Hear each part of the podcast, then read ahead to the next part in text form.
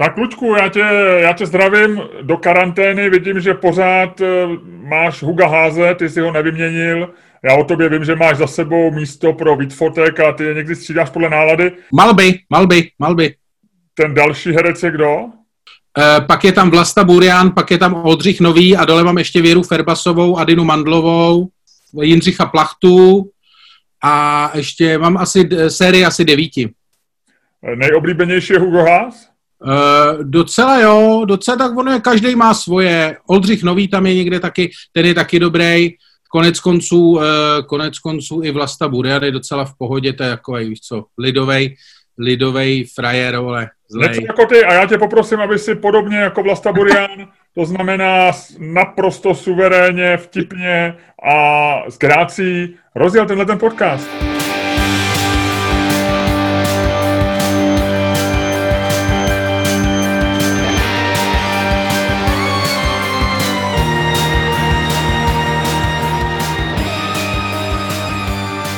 Dámy a pánové, vítejte u dalšího dílu fantastického podcastu z dílny Čermák Staněk komedy, který vás jako vždy budou provázet vaši oblíbení, protože pokud jste si je doteď neoblíbili, děláte chybu.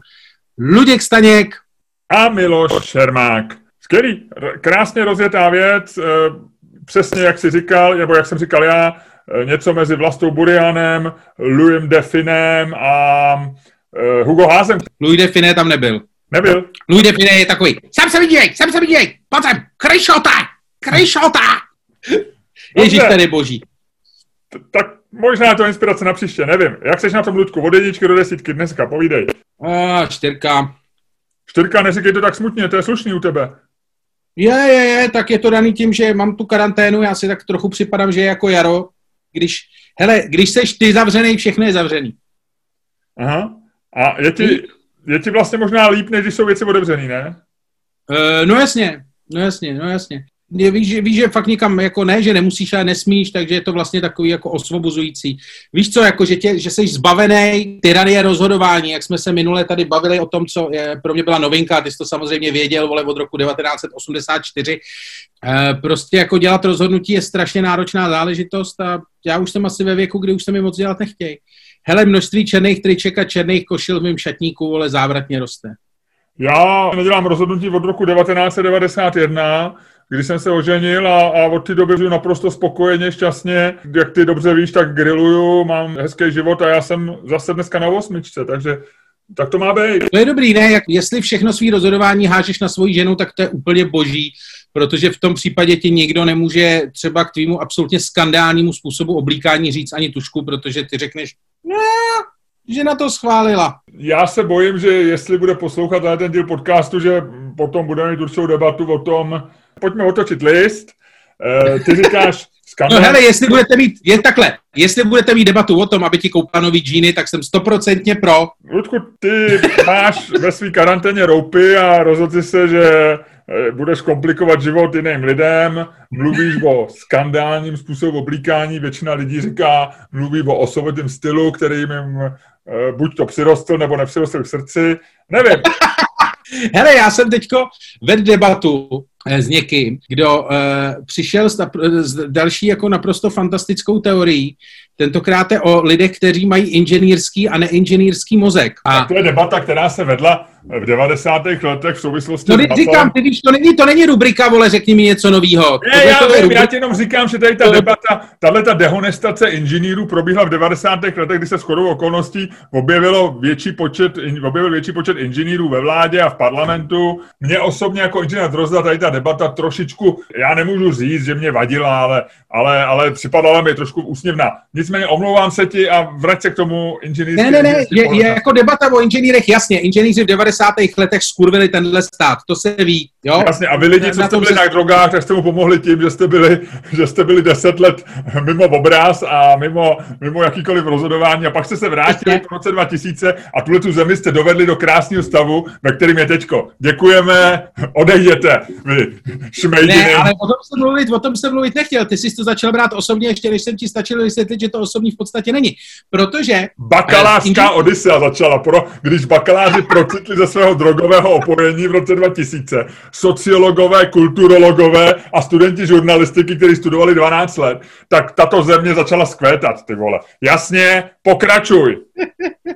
Klesnul jsem na sedmičku. ne, ale chtěl jsem říct, že samozřejmě jako ty mozky jsou jako různý, že ty uh, lidi, co jsou inženýři, tak jsou takový ty jako, že praktičtější a to. Jsou to všechny takový ty, ty stereotypy platěj v tomhle případě. Ale pak je speciální sorta eh, lidí, jako seš ty, teď to začalo být teprve osobní, eh, lidí, který vlastně jako, kterým těm inženýrství jako nestačilo, nebo který ho jako přesáhli vlastně ten inženýrský mozek a vstoupili do toho hájemství těch druhých, nás, těch kreativních, který ale ten inženýrský mozek nemáme.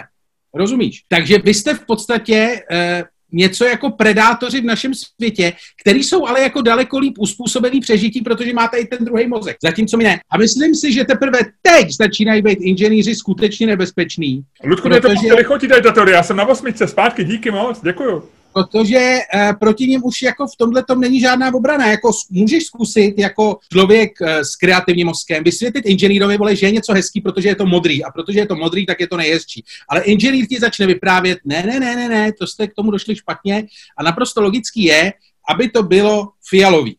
A řekneš, ale fialová je hnusná. A on řekne, hnusná možná, ale je to logické. A tady s těma lidma, vole, se na tomhle vlastně, na tomhle poli jako absolutně jako nedá vlastně, eh, nedá vlastně fungovat. Takže to je moje teorie. Nicméně samozřejmě eh, ještě jako aby si neměl, abych ti tu osmičku vrátil fakt na osmičku, tak eh, teď byl můj oblíbený a tvůj oblíbený asi taky Nasím Taleb měl ten krásný tweet o tom, že já ten tweet najdu úplně přesně, protože to bylo, to bylo jako, to bylo čistý, to byla absolutně čistá práce. The opposite of education is not ignorance, it is education in social science. Jo, jo, já myslím, že na fakultě sociálních věd FSV budou mít určitě radost a, a je to fajn. Uh, hele, uh, je to tak, no, jak uh, na druhou stranu je známý fakt, že, že absolventi tady těch oborů, který, který mu se násyp ale směje a já mu můžu přizvukovat, tak je, že mají třeba velmi nízkou nezaměstnanost. Ty lidi, lidi vlastně neumějí nic a proto můžou dělat všechno. Když to, když někdo vystuduje něco v nějakém oboru, navíc si to seba ještě zamiluje a je posedlou, posedlej představou, že bude dělat to, co vystudoval a to, čemu rozumí, tak, eh, tak vlastně může mít problém a může zůstat nezaměstnaný nebo nespokojený, předělá něco, co nechtěl. Když to student kulturologuje, kulturologie, který nerozumí vůbec ničemu, může dělat úplně cokoliv od barmana přes ředitele továrny, přes uh, eh, IT manažera, když se naučí prostě dělat ve Wordu a vypnout a zapnout počítač. Takže, takže na druhou stranu možná jsou lidi ze sociálních věd dobře připravení v tom, že vlastně nejsou připravení na nic a tudíž v tomhle světě, který se mění, jsou připraveni na všechno. Ne, to je taková ta krásná debata mezi, uh, mezi totálníma konzervativcema, uh, který mají ten úplně opačný argument, že lidi z kulturologie jsou úplně k ničemu a hrozí jim naprostá nezaměstnanost, protože nic neumějí. A pak jsou ty optimisti na té tvý straně, kteří říkají, že oni jsou jako, tak vlastně to vzdělání je tak jako nějaký, že vlastně můžou dělat úplně cokoliv. A vlastně pravda je, že dneska, když si ty vole, když vystuduješ ty vole cokoliv, ty vole, prošťuchování komínu, a teď to nemyslím sexuální dojsmysl, a potom si k tomu dáš Nikoho to nenapadlo, Ludku, dokud si to nezmínil a od téhle ty chvíle nikdo jiný si nemyslí, že by si myslel skutečný prošťuchování komínu. No nebo ty vole instalatéra. Můžeš prostě vystudovat vysokou instalatérskou, a jako, ale prostě pak to přebiješ, pak prostě to přebiješ tím MBAčkem, vemeš si oblek a seš v pohodě. E, nějaký člověk Eh, z ministerstva školství, oni schánějí uh, lidi do týmu a je to nějaký tým, který řeší jo, já jsem... budoucnost vzdělávání v České republice a koncepci vzdělávání v České republice. A on tam hrozně láká, že tam je prýma šéf a dobrá parta a že klidně to může být absolvent a ještě tam zdůrazně absolvent čehokoliv. Jo. což je přesně vlastně, což je přesně tady ta nápověda těm lidem, co mají nějaký nesmyslný obor. Ty vystuduješ, já nevím, kulturologii s ohledem na eh, čínský akcent eh, v ruské literatuře, nebo já nevím, cokoliv. Uděláš diplomku o nějakém nesmyslu, dva roky zkoumáš um, přísloví v, v kavkazských nářečích nebo cokoliv a, a pak vlastně dostaneš tady tu, a, a skončíš v týmu, který řeší budoucnost vzdělávání a koncepce vzdělávání přes vysoký, vysokoškolské vzdělání v České republice. A zničíš život nám všem ostatním a dalším třem Asi generacím. ne, nic nezničíš, prostě to nějak prožiješ ten život v tomhletom oddělení, možná ve 40 budeš mít malou krizi, Ty vole, já nevím, já nevím, ale když Otevřeš si si ty s manželkou bistro, pak se zase vrátíš do nějaký státní zprávy, dostaneš důchod a v roce 2057 eh, zemřeš na únavu, na únavu. Únava. Únava? Zemřel s únavou, ne na únavu. Pozor.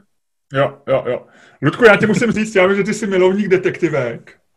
No, A já jsem, já mám velký úspěch. Já jsem včera vyhrál eh, druhou cenu v soutěži Detektivní povídka roku, Havran. Eh, vyhrál je blbý slovo, protože jsem byl druhý. Já jsem chtěl vyhrát, jo. to si děláš prdel. Jo, jo, včera se to vyhlašovalo, mně přišla na to pozvánka, já tam teda nešel, ale pak jsem to četl v tiskové zprávě večer. A ono to vzniklo celý tak, že uzávěrka byla v době, kdy byla karanténa. A to bylo, já myslím, že to bylo buď to 31. března nebo 30. dubna. A někdo na Twitter asi v jednu nebo ve dvě hodiny odpoledne, byla to sobota, psal, tak jsem se rozhodla, že na pošlu svoji povídku do toho Havrana a zkusím to. A já si říkám, hele, nějaká soutěž o povídku roku, tak jsem si to našel, na, vygoogloval jsem si to a e, napsal jsem do večera povídku, aby, protože ten den byla uzávěrka, to bylo ten den, co byla ta uzávěrka. A poslal jsem to z mailu naší produkční e, slečny Křížový, jestli pamatuješ, jak u nás dělala. Jo, Nedá. jo, jo, jo. A pak jsme, pak jsme, pak odešla z naší, z naší, z našího týmu a zjistil po ní mail. Takže já jsem z ní, jejího mailu tu, povídku poslal za minutu půlnoc. A abych, eh, abych eh, ať už negativně nebo pozitivně neovlivnil porotu, tak jsem mi podepsal Miloš je Blažej. Eh, A včera přišla tisková zpráva. Mě podepsal inženýr Drost? Mě to, nap, mě to ne, ne, já jsem si říkal, že třeba by poslouchali náš podcast a, a přišli by na to, nebo já jsem chtěl, aby to bylo opravdu, jako že to není, já, já, jsem, já jsem nechtěl, aby si věděl, že jsem to já. Ty vole, Takže- takže si řekl Miloš, takže jsi si vymyslel co, prosím pěkně? Miloš je Blažej. Ty vole, ty seš konspirátor jak hovado, ty vole.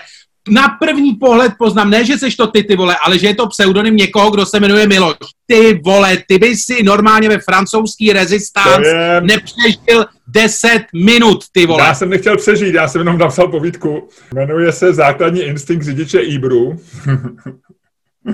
a trošku jsem zapomněl, o čem je, takže jsem si musel včera znova přečíst.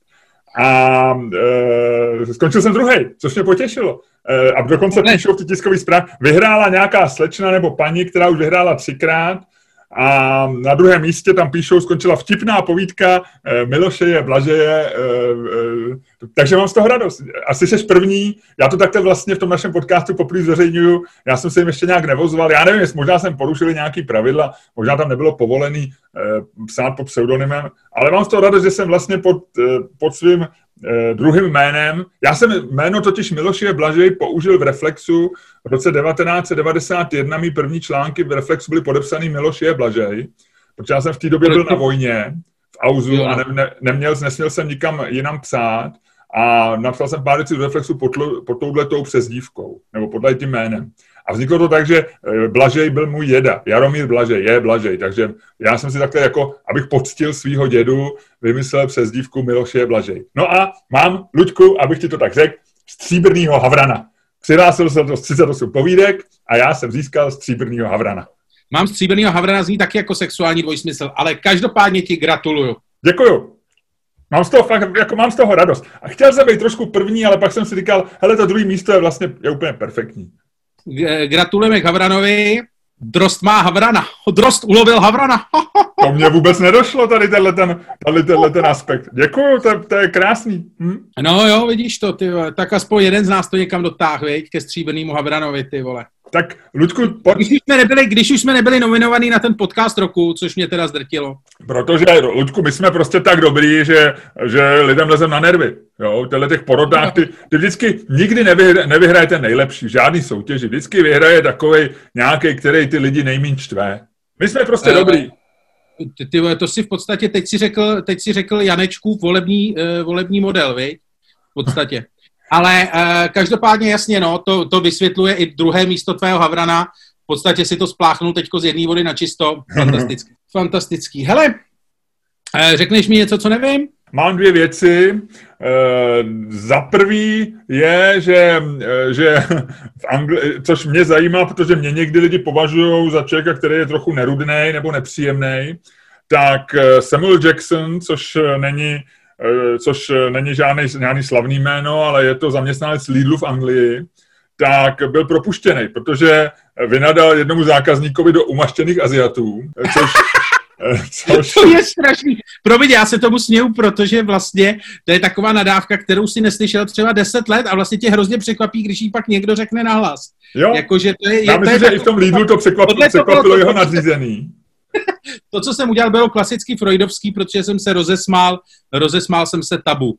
No, takže prostě někomu, nějakým zákazníkům vynadal umaštěných Aziatů eh, a, a ještě se odmítl omluvit těm, těm zákazníkům. Takže, takže dostal výpověď, on, samo, on, dal, eh, on dal ale mm, žalobu na svého zaměstnavatele, že byl eh, propuštěn vlastně pro, protiprávně a bezdůvodně a argumentuje tím, že, jeho, že, má, že, má, že zastává stoicismus, nebo že je stojkem, že má rád stoickou filozofii. A stojkové právě se vyznačuje tím, kromě toho, že tím stoickým klidem, takže vlastně ctili pravdu a vždycky každému říkali, že to pro ně byla největší hodnota. To znamená, seš mastný Ček, seš Aziat Ček, seš umaštěný Aziat. Nazdar, hotovo, nedá se nic dělat. A skutečně soud, soudce to v Anglii minulý týden uznal jako eh, ještě nerozhodl definitivně o tom, že ho Lidl musí vzít zpátky, ale uznal tuhle tu obhajobu, jako že stoicismus je vlastně patří mezi ty takzvaný chráněný víry, tak jako když si křesťan nebo žid a tak, a že vlastně jako je potřeba k tomu přihlédnout.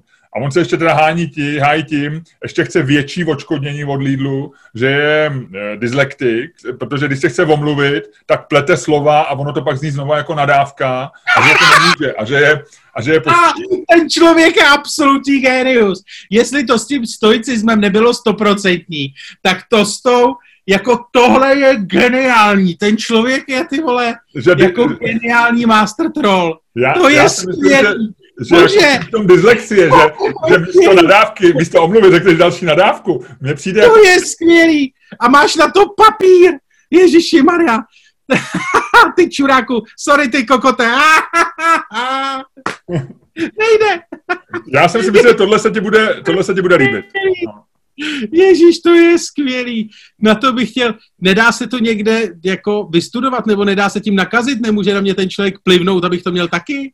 Hele, Samuel Jackson, najdi si ho na Google, já myslím, jak jsem ho viděl, je to sympatiák stejně jako ty a, a když ho navštívíš, ty máš rád angličany, e, rozumíš si s nima, možná je to stejně jako ty, je fanouškem, fanouškem Arsenálu, s tím se trošku dostanu k dnešnímu tématu a jenom ťukám, ťukám, jo, tak e, budete mít společnou řeč, pokecáte si. A budete Hele, si to nadávat do čuráku, do kokotu a budete každý 8 pint piva a e, odejdete v 10.00, protože později nemůžete v Anglii, v obětí e, směrem k lepším ziskům. Tak pojď ty mrtko. ty debile, ty hovado, ty píčusy. Yes, sorry, kokote. Je to tak. Takže to je můj taková věc, kterou si asi nevěděl podle toho, jak se raduješ a, a tím jsem tě chtěl dneska obohatit. Mám ještě druhý takový malinký fun fact a je taky z Anglie. Magazín Witch zjistil, že mražený a konzervovaná, mražená a konzervovaná zelenina je velmi často zdravější než čerstva. Ty vole, to je poslední, co jsem potřeboval vědět. Čímž trošku ohrozil ten kult toho čerstvího, že dneska jsou ty trhy a tak. A oni tvrdí, že když se něco zmražuje, a typicky to platí třeba pro hrášek nebo eh, pro rajčata. Rajčata mají mnohem víc antioxidantů, když je koupíš eh, takový ty naložený eh, v plechovce a jsou mnohem zdravější než čerství. A je to proto, že ty je zmrazíš ve chvíli, kdy jsou v nejlepší kondici. Když ty rajčata utrneš a převážíš je z farmy do skladu a pak ze skladu do sámošky a v sámošce ještě dlouho ležej a pak ty si je koupíš takový ošmudlaný, ale protože jsou z farmy, tak ty si říkáš, že ta ošmudlanost je správná, tak vlastně oni ztratějí mnohem víc živin, než když jsou eh, v krásné konzervě eh, s tím, že vydržejí do roku 2027 a já dobře vím, že vydržejí do roku 2034, jak jsme se bavili asi před 30 díly. A, takže jenom jsem chtěl říct, až eh, si budeš chtít nakoupit domů něco opravdu dobrýho, chutného a zdravého, kup konzervy. Já tomu nevěřím pořád. Magazín Witch, ten je velmi, velmi, ty jsou, to jsou, ty jsou přísní. Já, ale já to je, To je jeden, ale jedno to z je médií v prostě- Británii, který má velkou, velkou... Já důvěru. vím, ale to je takovýto věci zjistili, to se nedá, ty vole. To nebyly věci, to dělali v tom vědce? Znáš nějakýho vědce? To dělali v tom Witchi, oni mají laboratoř, vemou prostě... No, no, no, nevím, věci. Znáš nějakýho Nakoupí vědce? pět rajčat čerstvých, vemou pět plechovek a uh, udělají nějakou analýzu. No. Ty vole, já, já, já být věcem, já nechodím mezi lidi. Za tohle jim jednou, jednou lidi rozbijou držku, ty vole. OK, tak co máš pro mě ty od vědců? Hele, já mám dvě věci, to jsou, jsou to takový jako uh, legrační, uh, legrační faktíky, ale na první jsem narazil a to se mi strašně líbí, to jsem nevěděl. Ty, ty asi víš, že já mám rád Ázii, uh, jakože zajímá mě tam ten život a to, tak teď, když tam nemůžu, tak si to aspoň jako studuju, že si třeba pouštím dlouhý videa lidí, co chodí normálně, existuje na YouTube. Existuje, ale to není ten fakt, to ti jenom říkám předtím. Existuje třeba celá sada videí lidí, kteří natáčejí na 4K kameru, jak chodí po Bangkoku, tam a zpátky. A to jsou videa, které mají třeba 30 minut, tak já si občas pouštím, abych se podíval, jak to tam vypadá. Rozumím. Takže prostě takhle to studuju. No a zjistil jsem při svých jako tady těch uh, Toulkách po Bangkoku. toulkách po Ázii a to, tak jsem zjistil fantastickou věc, protože já už dlouho pro, propaguju, že Číňani jsou ty vole daleko napřed než my. A teď jsem zjistil, že fakt jsou, protože jak jsou v každém velkém městě trhy, jako ze vším vlastně, konec konců v Praze byly vždycky, je to tradiční věc, tak prosím tě v Šangaji mají, a je to čerstvý, je to někde od roku 2004, něco, čemu se říká marriage market. Je to normálně, někde v nějakém článku to popisovali, jakože je to mix uh, internetový seznamky a farmářského tržiště. Ale normálně je to v parku, kam chodí rodiče s kartama, na kterých mají uh, inzeráty na svoje děti. A mají tam takový to, jak je velký, odkud je, co vystudoval. Důležitý je, důležitý je znamení horoskopu, to je nesmírně důležitá součást té věci, to tebe jako inženýra a, a chlapíka, co na tyhle věci nevěří, bude určitě bavit. A stojí tam prostě v parku, případně to tam rozvěsejí na takový, na takový eh, jak se tomu říká, no, provázky, případně to tam dají třeba na dešníky. Zkrátka dobře, v tom parku je prostě velký jako tržiště, kde starý chlapy a ženský držejí papírky, kde se snaží prodat svoje děti. A tam chodí jiný starý lidi, který mají děti na vdávání jiný, jako opačného pohlaví, a zkoušejí vymyslet, jak by to provdali, aby to jako sedělo podle horoskopu a podle toho. Je to, jak říkám, je to od roku 2004, takové jako fakt jako mix, mix ty vole farmářského trhu a Tinderu, kdyby Tinder ovládali tvoji rodiče.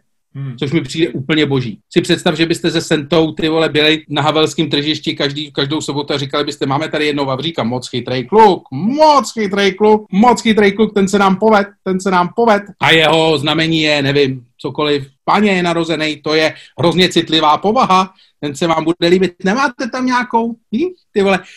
E, nejlepší na tom samozřejmě je, že e, údajně jako velká část těch rodičů to dělá bez vědomí dětí. Takže je otázka, jestli je to opravdu jako k něčemu, nebo jestli je to fakt jenom volnočasová aktivita těch rodičů. Víš, protože oni tvrdí, že samozřejmě, že na to byly i nějaké studie, a samozřejmě jako úspěšnost tady těch mečů, jako udělaných prostě na tržišti, bezvědomí dětí přes kartičku, kterou napsala jejich ty vole starostlivá maminka nebo hrdý otec, tak samozřejmě je extrémně nízká, jo. Někde to počítal, má to prostě daleko nižší jako match rate, než mají prostě internetové seznamky a cokoliv jiného. Ale prostě od roku 2004 je to velká tradice, která podle všech zdrojů ze Šangaje jako ne, neumírá. Nevím, jestli mě to bavilo nabízet vlastní děti, ale možná by to byla docela, nevím, nevím. Ale jestli mě budeš srát, dám tě, vole, na marriage market. A odve, no. odveze si tě, ty vole, nějaký inženýr z Bíliny, půjdeš do Bíliny, vole. To by koukala Jolanka, vole.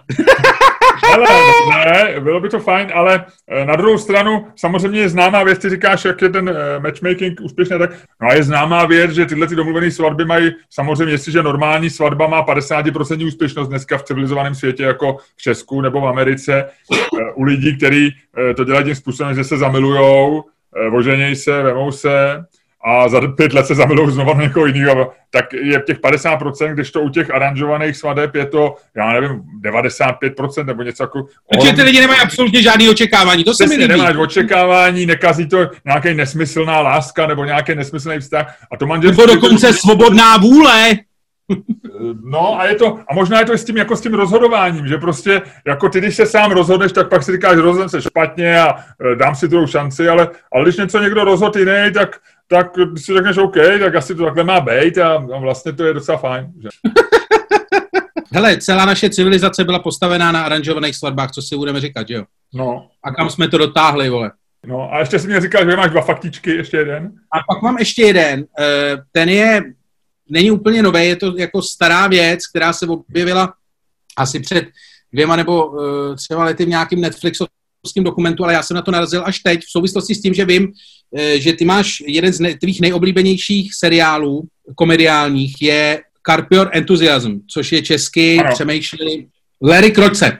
Devět sezon, je to absolutně fantastická komedie. Já jsem o tom poslouchal pár podcastů, hrozně mě překvapilo, že ten seriál je v podstatě e, z velké části improvizovaný, že tam neexistuje prostě daný scénář, ale jsou tam jenom vlastně jako, e, jako nějaký liny podle, e, dějový, podle kterých se jede. Víš, kdy se tady ten seriál zapsal do dějin americké kriminalistiky? Nevím, samozřejmě. Zapsal se do něj v roce, a to ti řeknu úplně přesně, protože to vím, v roce 2003. A stalo se tak díky tomu, že tenhle ten seriál se může pochlubit tím, čím se nemůžou pochlubit přátelé, nemůže se tím pochlubit Fraser, nemůže se tím pochlubit Cheers, nemůže se tím pochlubit žádný další americký seriál. Tenhle seriál zachránil život frajerovi, který byl prakticky jistě odsouzený na smrt za vraždu. Dobrý, viď? Famózní. A chci vědět jak? Že, chceš vědět? No já jsem čekal, tak jako jestli řekneš jako jo, dobrý. Ne, já, já jsem udělal překvapený, nadšený a zvědavý výraz, ale zapomněl jsem, že v podcastu to není vidět. no stalo se zkrátka dobře to, že v roce 2003, konkrétně v květnu, byla v LA zastřelená jistá Marta Puebla, 16-letá holka a z vraždy byl obviněný e, jistý Juan Catalán, e, 24-letý kluk, který e, nicméně tvrdil, že tu vraždu nemohl udělat, protože byl v té době na stadionu Dodgers a koukal se na baseball. A stál proti jako e, policii, o který už dneska všichni víme, že jsou, jsou rasistický hajzlové v Americe, a stál proti i e, státnímu zástupci, který do té doby snad neprohrál, nějaký mladý, ambiciozní, který do té doby neprohrál sport, takže oni mu to neuznali. Oni mu normálně řekli, jako, že ty alibi jsou málo. Celá věc prostě běžela a Juan Catalán jako byl, byl e, vlastně na nejlepší cestě někam do té slavné Detrou. E, nicméně v tu chvíli přichází na scénu Larry David, který v den kdy Katalán tvrdil, že na stadionu Dodgers e, byl, tak točil na stadionu Dodgers právě jeden z dílů, jak on to improvizuje, tak točil jeden z dílů svý show, a to konkrétně díl, který se jmenoval, a to se mi strašně líbí, Carpool Lane, to je taková ta lajna pro sdílený ježdění. A ten díl je o tom, ta zápletka toho, a to se Já si pamatuju, já ten díl se samozřejmě velmi dobře pamatuju. Potřebuje se na člověka, že aby mohl jet v této tý... Koupí si kurvu, aby měl prostě ano. člověka v autě a mohl jet na stadion, což je boží. Což je absolutně fantastický. To je klasický, klasický Larry David, protože máme rádi. Nicméně, vzhledem k tomu, jak se, ta show, jak se ta show dělá, že se improvizuje a točí se v podstatě jako v živém prostředí, tak existovala, eh, respektive právníci, to chlapika si vzpomněli, že viděli, protože oni si nejdřív zkoušeli vzít kamerový záznamy ze stadionu Dodgers, ty nebyly, ale vzpomněli si, že tam někdo točil, že tam byla nějaká crew, která měla kameru, tak si vyžádali od Larryho Davida veškerou, veškerý denní práce, jak se tomu říká, jak tomu říkáme my z branže, rozumíš? Takovou tu raw footage. Jo, děkuju, děkuju, já vždycky, já hrozně rád beru tenhle ten žargon od vás, děkuju. A normálně ho na těch denních pracech ho tam našli, frajera, e, seděl, vole, asi 10 řad za Lady Davidem někde v těch pokrývacích obrázkách a normálně frajera na základě tohodle, toho osvobodili. Boží, ne? Eh, takže on tu holku zabil, stihnul to na stadion a ještě, ještě vlastně se unikl spravedlivému trestu, protože... Ty vole, až zase Blažej, až zase Blažej příští rok vyhraje Havrana, vole, s nějakou takovouhle zápletkou, vole, tak aspoň už vím, proč to bylo. A tak, ale on se do seriálu se nedostal teda. Uh, no, pravděpodobně byl furt v těch pokrývacích záběrech. Někde, v takovém tom záběru, jako na, na, na to, jak bylo by hezký, kdyby tam, kdyby to opravdu tam vidět i v tom, i v tom seriálu, no, jako dobře. Ale je to, je to každopádně, je to hezká historka. Já jsem vlastně měl pro tebe ještě jeden fakt. Eh, deník Aha si všimnul toho našeho z týho podcastu, eh, našeho vpádu na, na divadelní prkna, která znamenají svět. Ten článek se jmenoval něco jako Leoš Mareš má další zdroj příjmů, nebo tak nějak, nebo uh, už víme, nebo už víme, proč bohatné, nebo tak. A bylo tam, že on vlastně trošku využil naší dvojce, aby se dostal na prkna, která znamenají svět. A já cituju velmi volně, ale vím, že ten článek končí tím, vyplatil Čermáka a Staňka eh, a všechny příjmy sebe schrábnul pro sebe, nebo tak nějak. Takže jsem tě jen chtěl tohleto říct, že se o nás píše. Jo, jo, jo. jo, vyplacený jo, už, abys to věděl. Fantastický. Takže nás využil Leoš Mareš a Leoše Mareše využilo AHA, protože my jsme tam samozřejmě zmíněný v jednom, v jednom uh, řádku. Ale je to skvělý, je to skvělý, jako do, vyšplhat tyho se po zádech Leoše Mareše až do, až do AHA, ty vole, to si myslím, že to bych chtěl každý. Vlastně ten článek je o tom, že Leoš Mareš se po našich zádech vyšplhal na prkna, která znamenají svět. A my jsme se pak po jeho zádech vyšplhali do, do deníku AHA, čímž vlastně díky tomu jsou všichni spokojení. Ale mě to připomnělo, Leoš Mareš vlastně má tu taktiku, kterou nás naučil, my jsme měli drahý lístky na to představení. A to samozřejmě byl nápad Leoše Mareše, který se ukázal jako dobrý. To fantastický. Hele, my musíme Leoši Marešovi jako poděkovat opravdu. Ne, bylo to skvělý. On je skvělý eh, po všech stránkách. Byl skvělý nejen eh, na tom záznamu, který pořád je ke koupi. Už, uh, už se ta, ta divoký zájem o, o koupi z tého dílu za 200 korun, který byl v prvních dnech lehce uklidnil, takže teď už lze nakoupit bez front. Takže odkazuju na čermákstaněk.cz, už můžete v poklidu, bez nějakých nerváků, v klidu koupit náš stý díl. Nicméně mě to připomnělo, že podobnou taktiku, jakoby, že e, knížka byla poměrně drahá, na tu vsadil e, Charles Darwin, když vydával e, svůj první náklad původu druhů. A tehdy s nakladem se dohodli, že vydají jenom 1250 kusů. V přepoštu na dnešní peníze ten výtisk stál jako nějakých 90 dolarů, což bylo relativně hodně.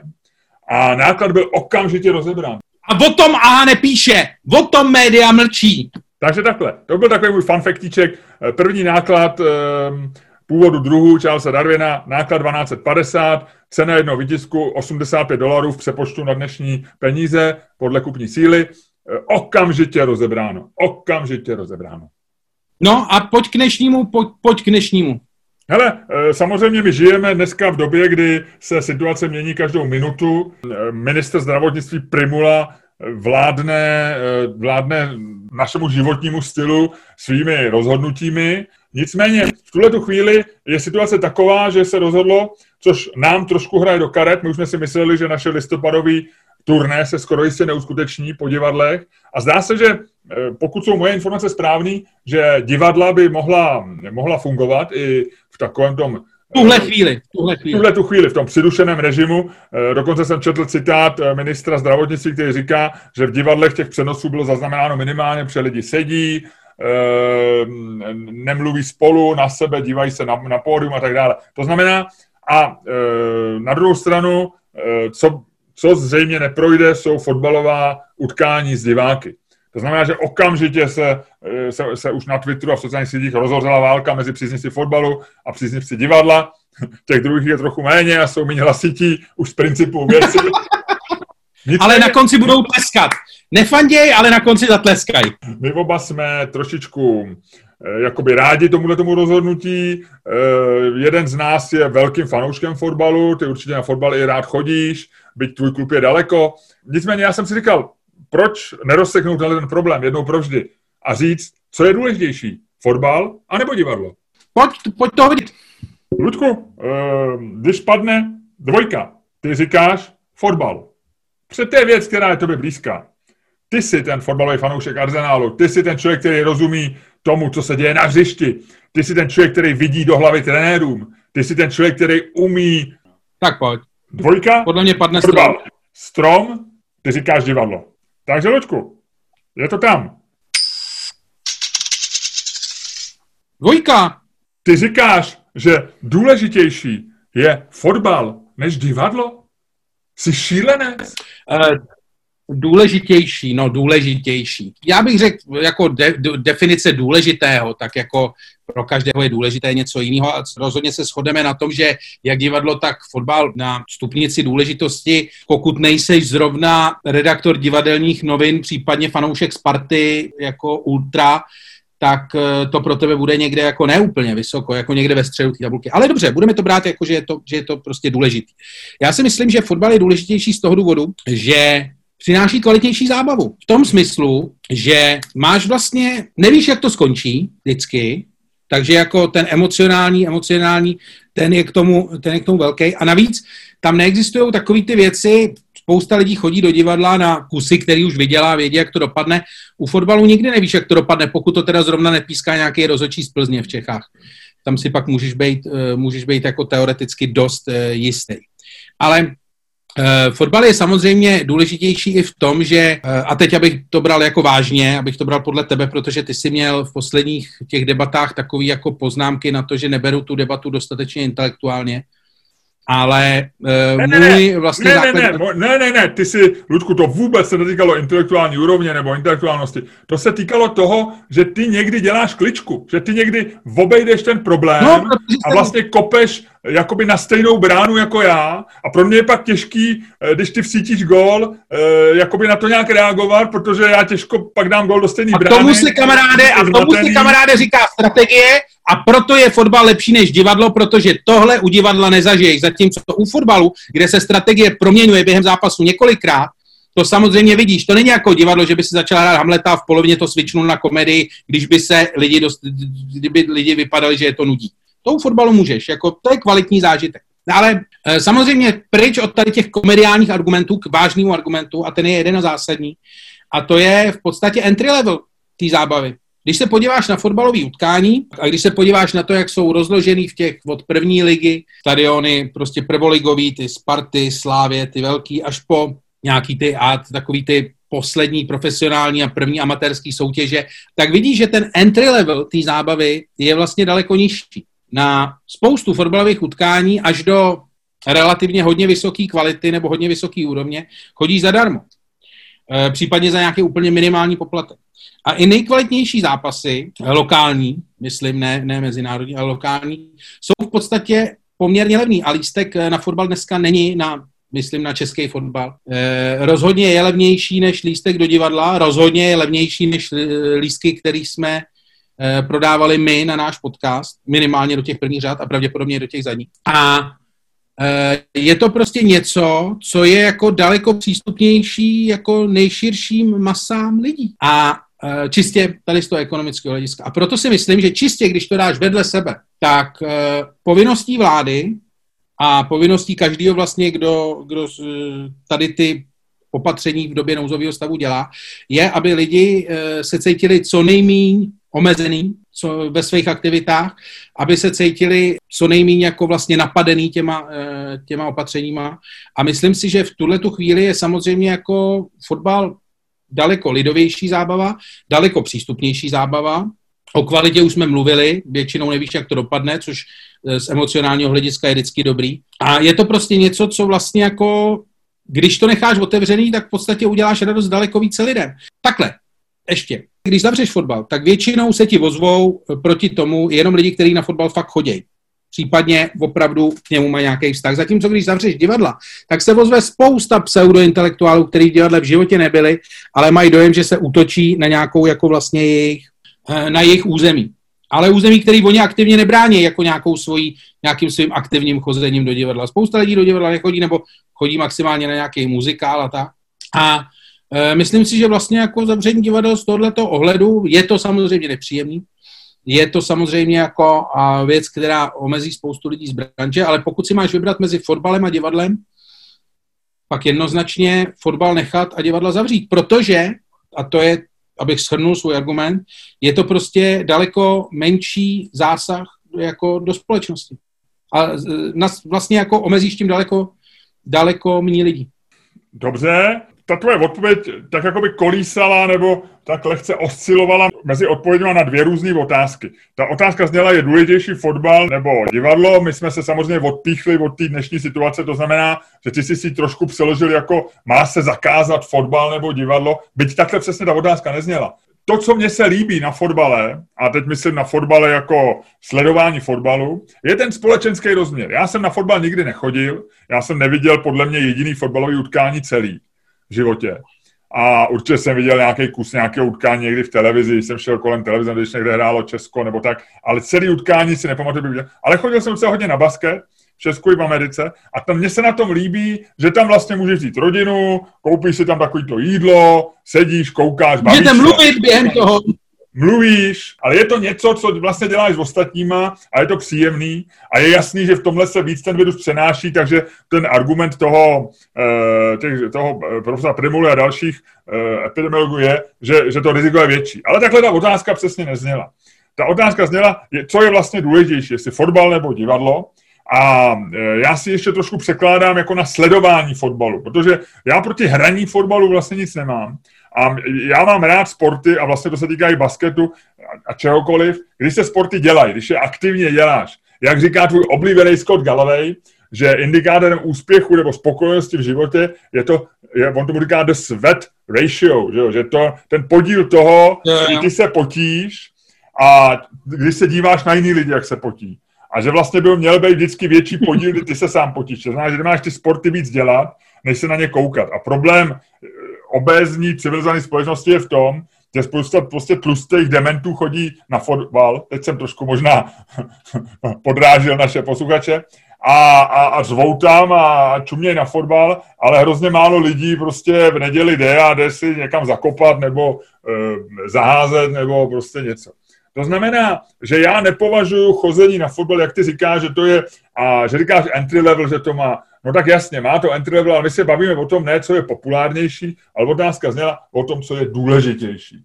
E, u těch důležitých věcí... A já to beru tak, že důležitější je to, co je populárnější.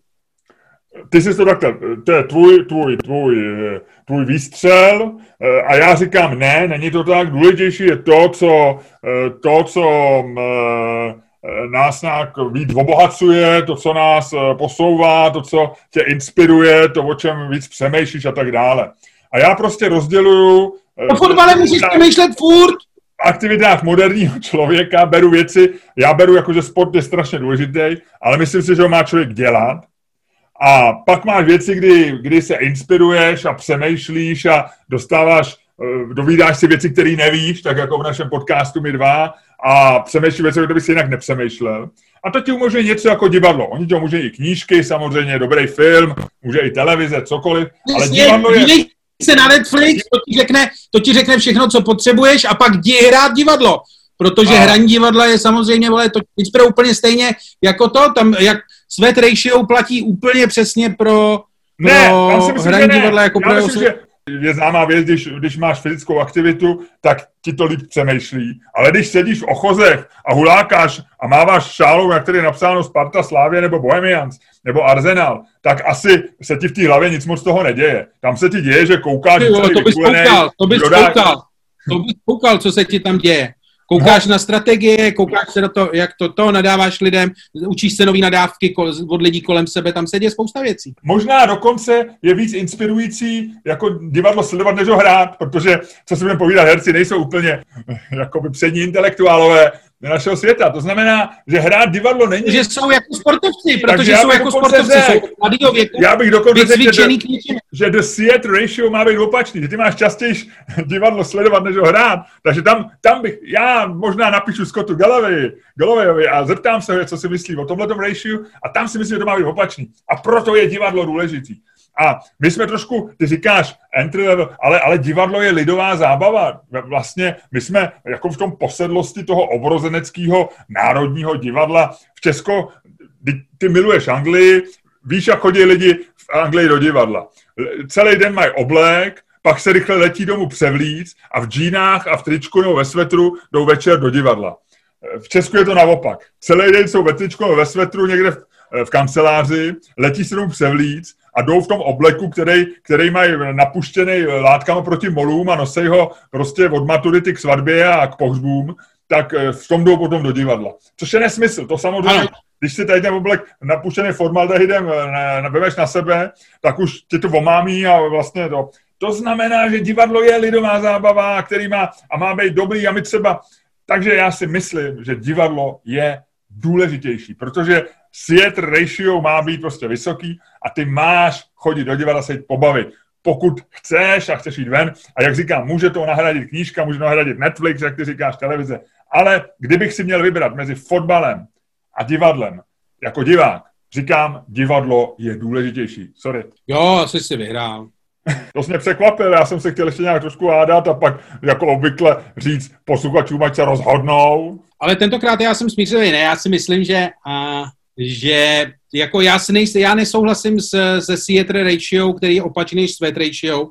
Já si myslím, že by si měl věci spíš dělat, než se na ně koukat a to platí jak o sportu, tak o divadle. E, myslím, že vlastně ta kvalita toho je jako stejná. Že prostě buď seš tam, nebo seš tam a vždycky je lepší být ten, co, ten, co tvoří, než ten, co sleduje.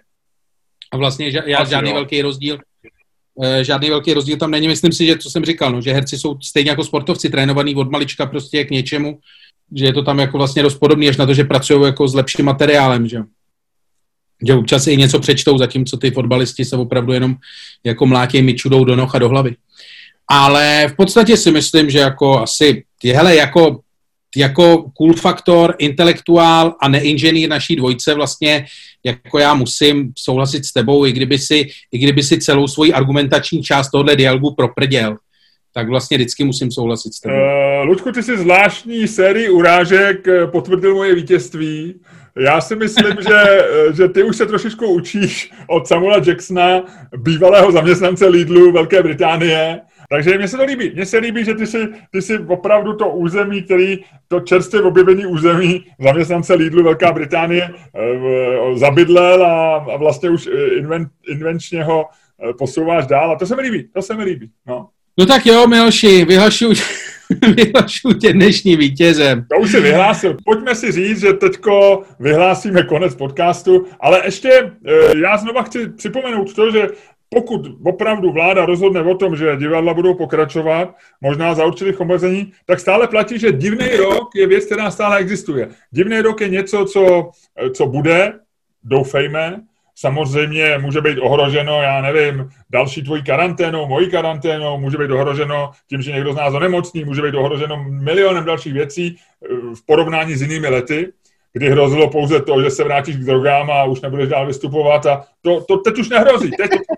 teď ty seš ve formě a seš, seš a navíc si myslím, že ti karanténa prospívá. Já myslím, že, že dneska si ukázal jednak velkorysost a jednak schopnost mě urážet a zároveň mě potěšit. Já jsem nadšený. Dámy a pánové, poslouchali jste další díl fantastického podcastu z dílny Čermák Staněk Komedy, který vás jako vždycky provázeli Luděk Staněk a Miloš Čermák.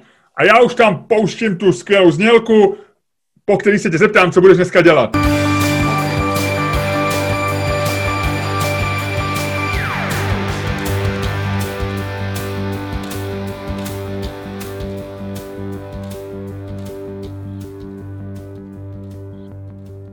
Vole, co asi můžu dělat novýho? Dneska půjdu na balkon, dneska si udělám hezký den, vole, protože svítí sluníčko, tak půjdu na balkon. Tak. No tak jo.